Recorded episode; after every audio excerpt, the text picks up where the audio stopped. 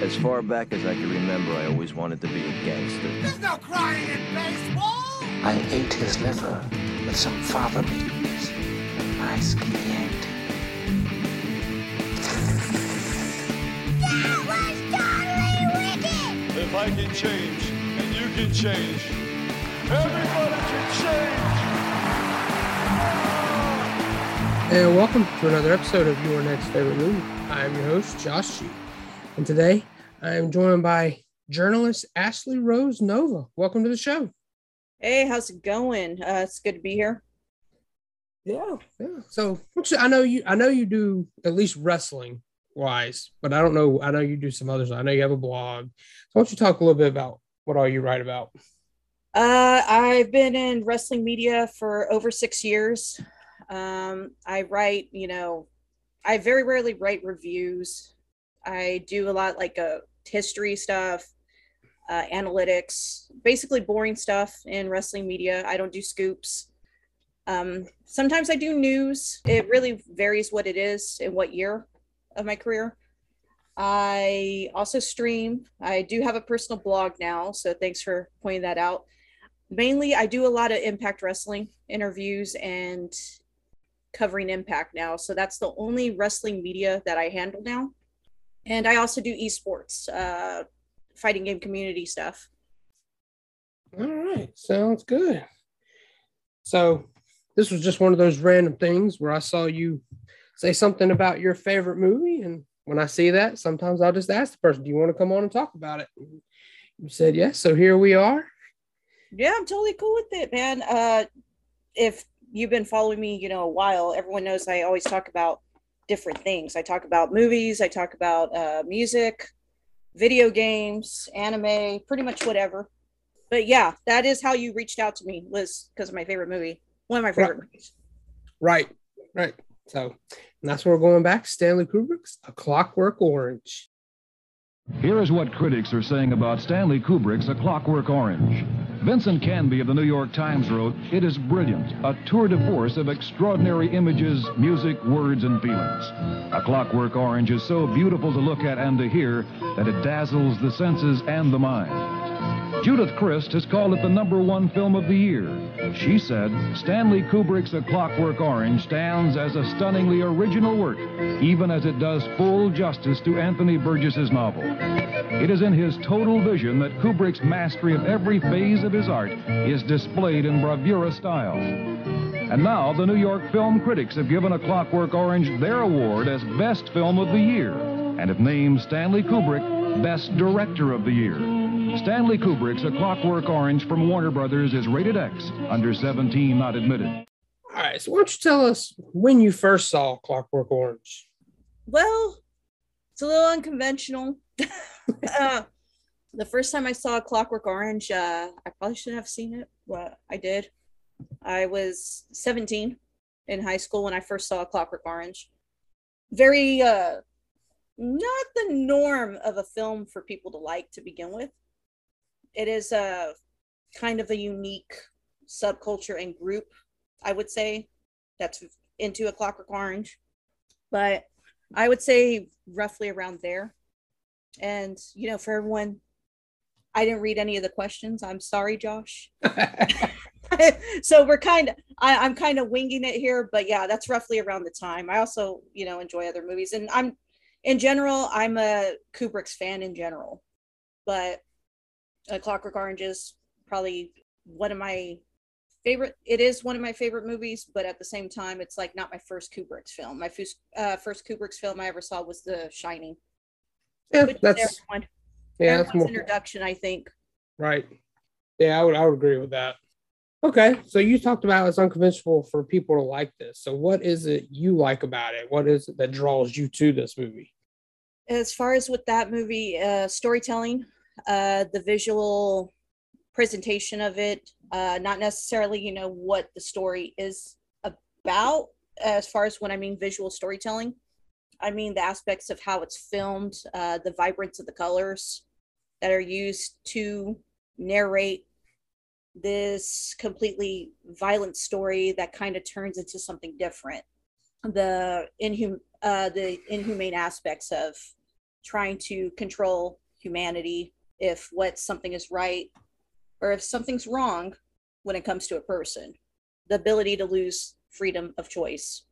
All right, so I'm glad you brought that up because it's actually for anyone that hasn't seen this, tell them what a Clockwork Orange is about.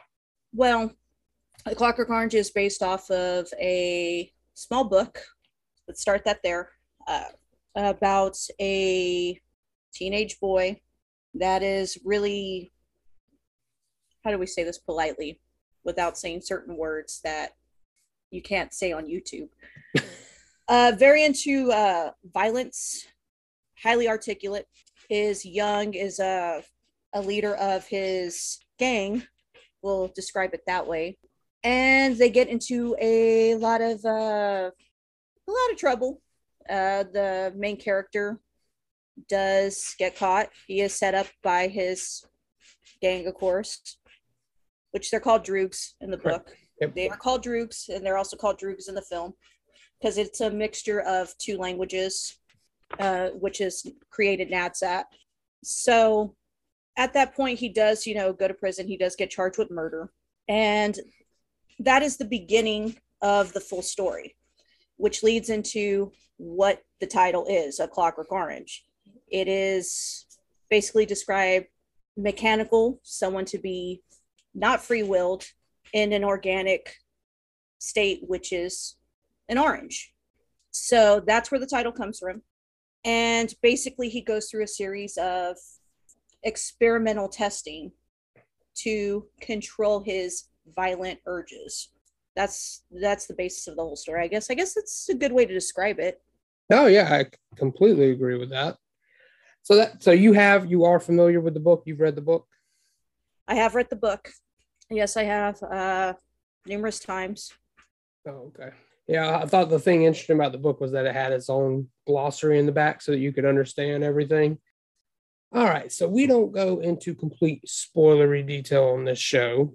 So I'm going to ask this question since you didn't look at the questions, so you're you're going to have a hard time coming up with this on the fly, probably. But if you had been able to get a sequel to this, what would you like to? Well, actually, in a way, it kind of sets it up at the end where a sequel could go. But where would you take a sequel if you got to put it in the 70s, not like now, not a, or if you wanted to bring it forward and do one now, all these years later, that'd be up to you. Well, it always intrigued me that they never really used the 21st chapter in the book from the book to the movie, which is where Alex decides he wants to grow up, have you know, well, he's already an adult, like a a young adult in the book, but in the aspect of the film, they never show it. It's just it stops before the 21st chapter. So if I wanted to do a sequel or wanted a sequel, I would want it to start towards the end of the 21st chapter, as in how his child would be and would he be similar? And is he similar? And he probably will be. Well, that make that makes sense. You're right. I always forget that there was another chapter. I've only read the book once, so I haven't gone back to the book very often. But all right, so now we go to the next part, and this is the part that I don't know. This would be a hard one to do, but if they were to remake this film, who would you put in some of these roles? Oh man. That's why I send the question so you have time to think about this kind of No, stuff. no, no. It's it's fine. Um, you know, even if thinking about it, I, it would take me a while. If we were talking about maybe like a few years ago, I would say like uh, Paul Bettany as Alex. That would be my pick um, because I saw him in um, Gangster Number One with Malcolm McDowell, and I thought that the transition between the both of them was very like close. If we're talking now, I would go with uh, probably one of the Skarsgårds in that role. Okay. Yeah. Probably. Would you go? I, I guess if you're gonna go young, you gotta go Bill, right? You gotta yeah, Bill you got to go with Skarsgård. Bill. I think Bill would would totally crush it, completely crush it, man. And the rest of the casting, you know, it could be anyone. Yeah, yeah. You really just gotta get it's Alex. The background characters at the end of the day, they're just part of the story. But yeah, that's who I would probably go with. We're probably going to go with Bill, and I honestly can't think of anyone else that would be solid for that role. So, do you think this movie could be remade in this time? Let me ask that question because that's a tough one. I think. With the way the world is currently and the way media is intaked, I think it could be remade. However, there's going to be a lot of things cut out.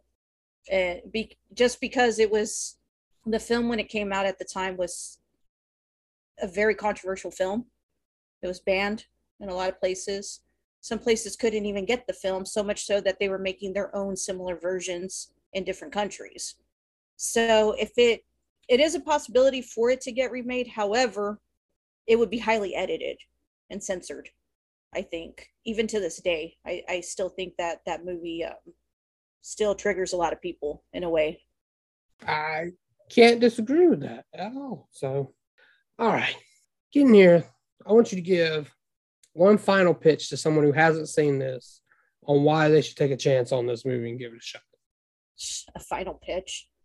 I wouldn't. uh, have you ever heard of this film? what film? A Clockwork Orange. You ever heard of this? A young man who is wiser beyond his years. And do you and why would you not want to see the most controversial film of that decade with beautiful scenery, beautiful cinematography from one of the greatest directors of all time, Stanley Kubrick's. That's as good as I can do it. Hey, I mean, I think that works. There you go. All right. I normally keep these pretty short and to the point. So why don't you tell everybody where they can find you online, direct them to your work so they can actually check it all out, all the good stuff. Yeah, well, you can go to uh, TWM Plus. Uh, that is twm.news. It's uh, originally a wrestling website that turned into also an edition of pop culture. You can find me at my website at rose-nova.com. You can find everything I've done, well, almost everything, because a lot of the sites that I used to work for closed down. But you can find the majority of my work there. You can find my stream there. You can find my blog there. You can find my merchandise there. You can find uh, interviews I've done and as well as articles. Let's see what else. Um, you can find me on Twitter, a Rose uh, CPE, uh, Charlie Papa Echo. So that's Culture Plus Entertainment. Uh, same thing with Instagram. You can find me on Slasher TV as well. So that's all on there. And if you ever have any questions, just just tweet at me. I usually answer pretty rapidly or the best that I can. Do you have any questions for me in general? Being that the movie we, we talked about the movie shortly, uh, briefly. Yeah, that's that's pretty much how this goes. These are some of them are longer than others, but some of them are short. That's that's pretty much it. I just want to comment: is that Darcy sitting in the background? Yes, it is. Ah, That's awesome. my girl. From Fright Rags. Yeah, yeah. I got the the bundle. Just Oh yeah, makes sense. yeah. Well, because they sold it in a bundle, you know. Yes, it is. Oh my god, I am obsessed with this movie. That is awesome. I was like, gotta support my girl there. Hey, I, I don't blame you. I, I I didn't pull the trigger. I thought about it. I remember seeing them go on sale. I've actually had Ben, the owner of Fright Rags, on the show a couple of times. So Oh, really? yeah, Yeah, they got some cool stuff there. You know, I also have the shirts there uh, from there, and I also have a couple of like horror shirts that they released, but they're like limited. So, yeah, I do shop there too.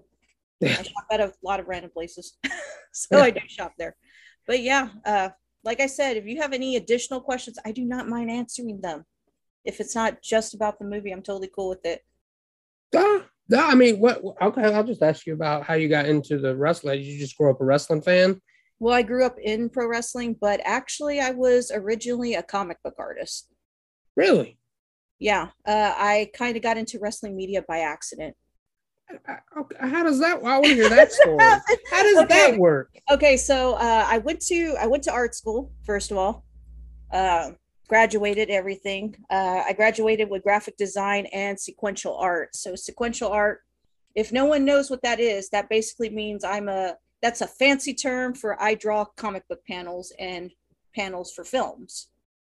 That's all that means. That's literally what that is. My graphic design degree was because I was working um trying to learn lettering, comic book lettering and they use a lot of graphic design like uh programs like they use like adobe like they don't necessarily they use illustrator the majority of them so i was kind of transitioning into that and I worked in. I had a basic graphics job too after I graduated college, and I was doing uh, uh indie horror comics. Um, at the time, I just went under Ashley Rose because that was just common. So I did a lot of indie comics, like anthologies for like web comics and stuff like that. And um, I just penciled and I had my own inker. After that, I kind of got really burnt out, very, very burnt out. Um, I kind of just stopped delivering pages, you know, and, and which happens, you know, it, it was, it's a tough uh, job. I will say that. Any type of comic book job, believe it or not, it's, it's incredibly tough because you have people you have to work with and it goes through your writer and then it goes to your editor and then it just it goes up and down. So a lot of things change. So it was you know it was it was hard for me to get the hang of it when i started. I started pretty decent and i also did like pinup art like not in the aspect of like pinup model art but i mean like art that would just go on one solid page in the comic book just the standard one page art is what i did too that's what i started doing and I kind of got burnt out. And I used to tweet about wrestling a lot too. And uh, my fantasy sports talk, which is not around, but Steve's still around. My fantasy Steve, MF Steve, he's still around doing uh, his own thing. Uh, he had a site called My Fantasy Sports Talk uh, that was open for a long time. And he asked me, he's like, Hey, you know, I see you talk about wrestling. I see that you know that you were uh, into comics and stuff you want to come and try this writing thing for a 205 live which is at the time in nxt and i'm like i mean i don't think anyone cares about my opinions about wrestling but yeah so I'll, I'll give it a shot you know i'm not drawing anymore i'm not doing art anymore because you know the lifestyle of an artist is difficult i'm going to be honest with you it is i chose that life so i was like all right let's let's go so I started there and then gradually I started going into other, like covering other wrestling. And then I switched platforms. Uh, I went to Body Slam Net for a long time. And then I went to Steel Chair Magazine. So I was printed in, in press and magazine for a while. Then I went to like Daily DDT and I'm still here, you know.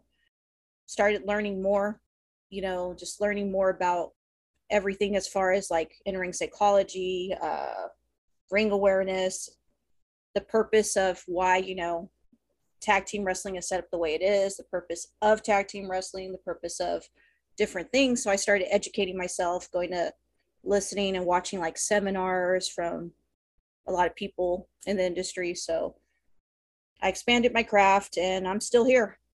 so now I'm doing impact and I'm doing my own thing like as far as I'm doing like impact interviews for TWM, rundowns, shows like that. I'm doing my own thing, and I couldn't be happier. Oh.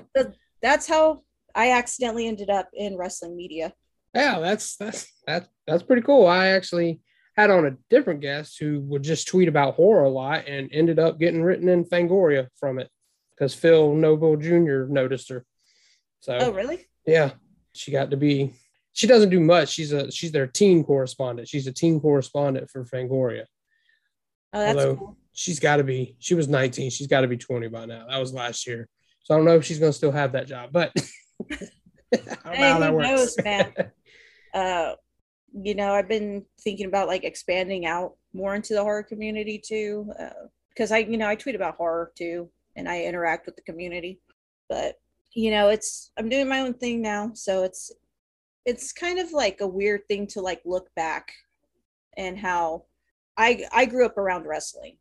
Like it it was just something natural to me. And like my whole life was like music, video games, work, wrestling. so here I am, you know. So like just everybody in your family liked wrestling? Like you said you grew up in wrestling. So like yeah. My family uh comes from Mexico, so they were really into like lucha libre and stuff like that, which you know ended up transitioning through like my mother, my father. So I grew up watching wrestling. Like I can't pinpoint a time frame because it was just something I always watched hmm. and went to. it was just a family thing we did all the time. Oh, okay. And when I was a child, so Well, I have a feeling I'm older than you, but I know exactly when I got into wrestling, and that was April of 1996. So you have a feeling you're older than me. I'm pretty old, dude. I don't know about that, but I am. I'm in my 30s. Ah, so am I. So maybe we're closer than I thought. But Yeah. No, I'm pretty old. It's known I'm pretty old. so it is what it is, man. But yeah, that's kind of what my life was all the time. So I can't say I've stuck with it. I have not been into wrestling for a while, so I'm not. I didn't even know Impact was still a thing. I remember TNA, but I did not know Impact was still a thing. So yeah, 20 years. that's crazy. That madman Jeff Jarrett, I tell you. Yeah, no, we don't. Yeah, don't worry, he's not there. I heard he was working at at the at the E for uh either production or something.